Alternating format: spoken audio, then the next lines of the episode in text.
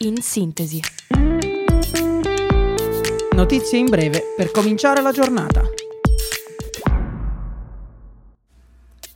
Buongiorno a tutti, io sono Massimo e questo è In Sintesi, il podcast di Radio Yulm dedicato alle notizie del giorno.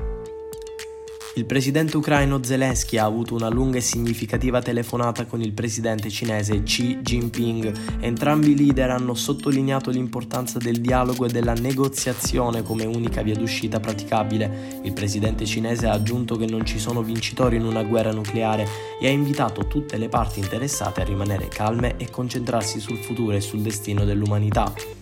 Inoltre, entrambi i leader hanno ribadito l'importanza del rispetto reciproco della sovranità e dell'integrità territoriale come base politica per le relazioni tra i due paesi. In seguito alla telefonata, Zelensky ha nominato un nuovo ambasciatore dell'Ucraina in Cina.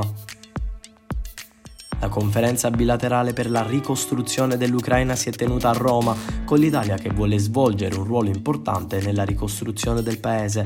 Il presidente del Consiglio Giorgia Meloni ha dichiarato che l'Italia continuerà a sostenere l'Ucraina a 360 gradi, non solo a livello bilaterale ma anche multilaterale, compreso il piano di pace in 10 punti del presidente Zelensky.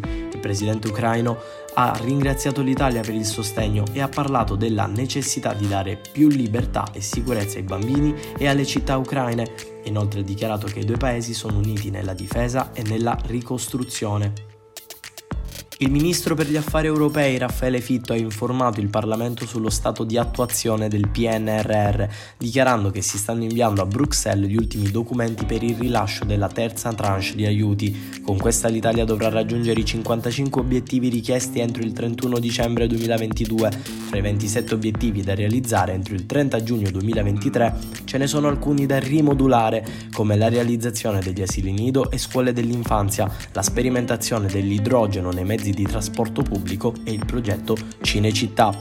Il governo ha l'obiettivo di garantire la piena attuazione del PNRR e sta lavorando attentamente per identificare e risolvere le criticità nei tempi previsti dai regolamenti europei, in collaborazione con la Commissione e le autonomie locali. La società russa Sberbank ha annunciato il lancio del chatbot GigaChat, destinato a competere con l'app statunitense ChatGPT. GigaChat è attualmente disponibile solo su invito in modalità di test e può conversare, scrivere messaggi, rispondere a domande, scrivere codici e creare immagini dalle descrizioni. L'amministratore delegato di Sberbank ha affermato che il lancio è una svolta per l'intero universo delle tecnologie russe. La Russia entra così nella corsa all'oro dell'intelligenza artificiale, mercato in cui competono anche Microsoft, Google e la Cina.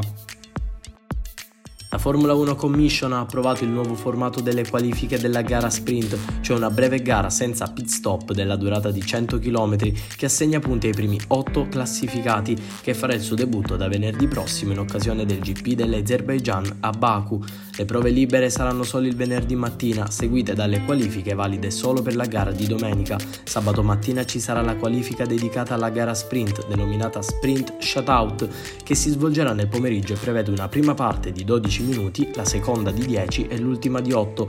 I team saranno obbligati a usare un tipo specifico di pneumatico per ogni sessione. Il 28 aprile si terrà la giornata della ristorazione presso l'Università Yulm di Milano con un evento dedicato al tema della formazione nella ristorazione. L'iniziativa è organizzata dalla FIPE e mira a valorizzare e rafforzare il ruolo della ristorazione italiana. La tavola rotonda vedrà la partecipazione di chef, manager e docenti che discuteranno dell'evoluzione della formazione delle figure professionali nella ristorazione. L'obiettivo è sensibilizzare sull'importanza della cultura della ristorazione italiana e dell'educazione dei giovani nel settore. Queste erano le notizie del giorno, al prossimo appuntamento con In Sintesi vi auguro un buon proseguimento di giornata.